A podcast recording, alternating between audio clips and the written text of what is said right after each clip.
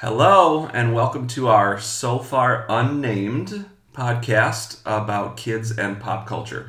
Um, my name is Mike, and I'm here with my two daughters. I'm going to let them introduce themselves. I am a high school teacher, uh, and I love movies and video games and reading, especially graphic novels. Taylor? Hi, I'm Taylor, and I'm in fourth grade. I like poop emojis, Mexican food. I love blue and my dog Luna. Hi, I'm Mackenzie. I'm in sixth grade. I'm a lot like my dad. I do love reading comic books. I'm crazy about dogs. I don't know why. But I also like anything fantasy and magic. Um, so, for our first episode here, we thought we better start by explaining what pop culture is. When we talk about pop culture, what does that mean? So, I'm going to try to let um, Mackenzie and Taylor explain it with their thoughts, and then we'll talk a little bit more about our specific topic for today. So, Taylor, what does pop culture mean to you when you hear that phrase? Well, pop culture to me is like video games or Nintendo games, like traditions and things people designed or created. Okay, and what do you think the pop stands for in pop culture? Well, Kenzie, you got any thoughts? I think it means popular culture. Right. And while I agree with her, I think it can also be written or drawn forms. Any type of art that people share within their community is pop culture. Right.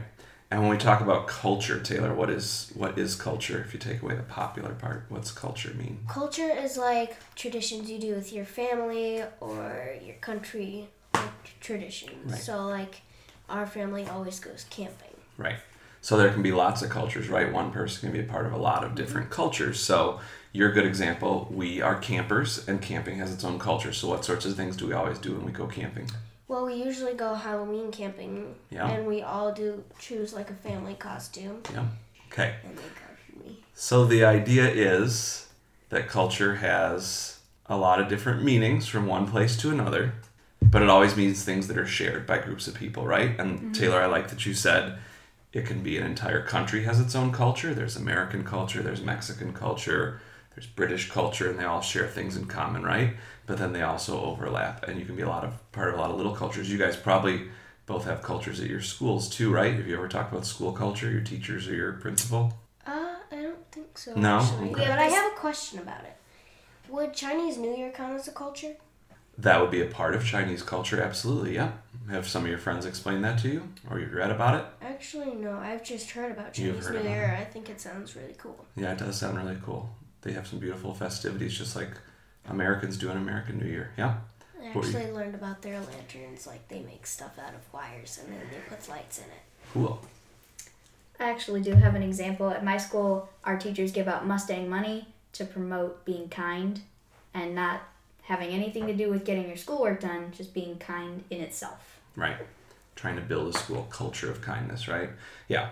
So culture is all these different things. But what we want to talk about on this podcast the most, I think, is the idea of all of the types of art that go into popular culture. So when we talk about popular culture, I think Taylor mentioned there's video games, there's things people make, there's books. And when we say things people make, like if you have any figurines in your room or even toys, those are a part of popular culture. Like I remember toys from when I was a little kid, and I am not a little kid anymore. I'm an old person, but I still remember the toys from when I was a kid because those were pop culture when I was a kid, and some older people still remember their favorite toys, and you guys probably have favorite toys uh, as well. So, what we thought we'd do this week, because we want to start kind of brief and easy. So now you know a little bit about what pop culture is, and maybe as one activity you could talk to, maybe if you're talking to friends on the phone, or if you have brothers or sisters or mom or dad that you could talk to, talk to some ideas of what you think pop culture is. What are some examples of pop culture that you can think of? And we don't know about you guys where you are, but we are also trapped inside right now because of the coronavirus. I mean, we can go outside for walks and stuff, but mostly we're spending a lot of times inside, which means that we're looking for lots of activities that we can do. So we are going to recommend, we're going to each recommend some movies or TV shows that we think you guys might like. They are a part of popular culture in America, but we tried to pick some stuff that maybe is a little bit lesser known. So there's really, really big pop culture stuff that everybody knows about, like maybe Star Wars or the Mario Brothers or uh, Harry Potter. We're going to try to recommend some movies and TV shows that are a little bit less common. And believe me, everybody sitting around this microphone knows those three that I just mentioned, but we're going to try to name some ones that maybe you haven't heard of that you could go check out. So for today, we're going to do movies, but then in future episodes, we are hoping to explore all kinds of different stuff. We'll talk about everything from books to graphic novels to music to video games. We'll try to have a theme every time we check in with you guys, and then we'll give you something you can follow up with and check out for yourself, and hopefully something that you can have your own pop culture conversation with somebody about. So we're to start with this. Uh, I'm to let Taylor and Mackenzie each name three movies or TV shows they think you should check out, and then I'm to give you one more, and then we'll have one final thing before we're done. Taylor, you want to give your three recommendations? My three recommendations are my first one is Bedknobs and Broomsticks. Um, I liked it because of all the details and the action. My second movie is She-Ra, the old version. Which is more of a TV show. Yeah, it's like Really very long. long. shows. And my third one is Howl's Moving Castle. It has a lot of beautiful illustrations and it looks like cartoon characters, but they're really pretty. Yeah. Yeah. So again, her three, well, I'll review them each time because I know it's hard to keep up with everything on a podcast. So her first one was, oh my gosh, I forgot your first one already. Oh, Bedknobs and Broomsticks, which is a classic Disney movie. It has Angela Lansbury, which maybe your parents will recognize that name. It's a mixture of live action and animation. So if you like maybe Mary Poppins, the movie does the same thing. There's some parts that are animated cartoons and some parts that are live action, and it has lovely music, and it's a really fun movie about a magical witch. Uh, her second one was She-Ra, the classic TV show from the 1980s. You might have seen the new She-Ra on Netflix, which is also excellent, but she's recommending the old classic one from the 80s. And if you like her, there's another dude you might like named He-Man, and he has his own show too. And then her last one was called Howl's Moving Castle which is a movie by Hayao Miyazaki. It she's Taylor's right. It's a beautiful film. It's beautifully illustrated and it tells a very very cool story. And go ahead, Mackenzie. And it has a talking fire. And a talking we love that flame in our house. named Calcifer. All right, Mackenzie, your three movies. Okay, so I'm recommending Ponyo. Yes. We love that in our house. Yes, It's got a really pretty illustrations at the beginning. it's adorable. I'm also recommending Ponyo is also a film by Hayao Miyazaki. Do you guys remember what Ponyo is based on? It's based on the same story as a Disney movie, a Disney cartoon. You're- Um, Right, it's the Little Mermaid, but told a little bit differently than the one that Disney made. I, I also think it's better. We It's like the. Little Mermaid, but this is a really cool telling of that story. Wait, I don't like the Little Mermaid that much. Okay, well, two of the three of us like them both. Taylor just likes Ponyo. All right, Mackenzie, your other two. Okay, so we really like the Kubo and the Two Strings. It's got Beautiful some movie. beautiful, yeah, beautiful animations. It's a good movie, and it's worth checking out. I think specifically for that reason, it'll stretch your imagination a little bit, um, and maybe stretch your understanding of how stories are told too. Okay, what's your third one? For a little bit older kids, there's Mystery Science Theater. It takes older movies, typically black and white horror movies or action movies that just weren't made the best with the best special effects, and these people they make fun of it. Well, one person and two robots. One person and two robots. So yeah, And you a bunch of you might want to watch this one with your parents because a lot of the jokes might not make sense. But Taylor likes it; she's in fourth grade. Maybe. maybe. Sometimes Mackenzie loves it and she's in sixth grade, and it's been around since I was in high school, and I've always liked it. So yeah, if you're part of the older crowd, Mystery Science Theater would definitely be something worth checking out.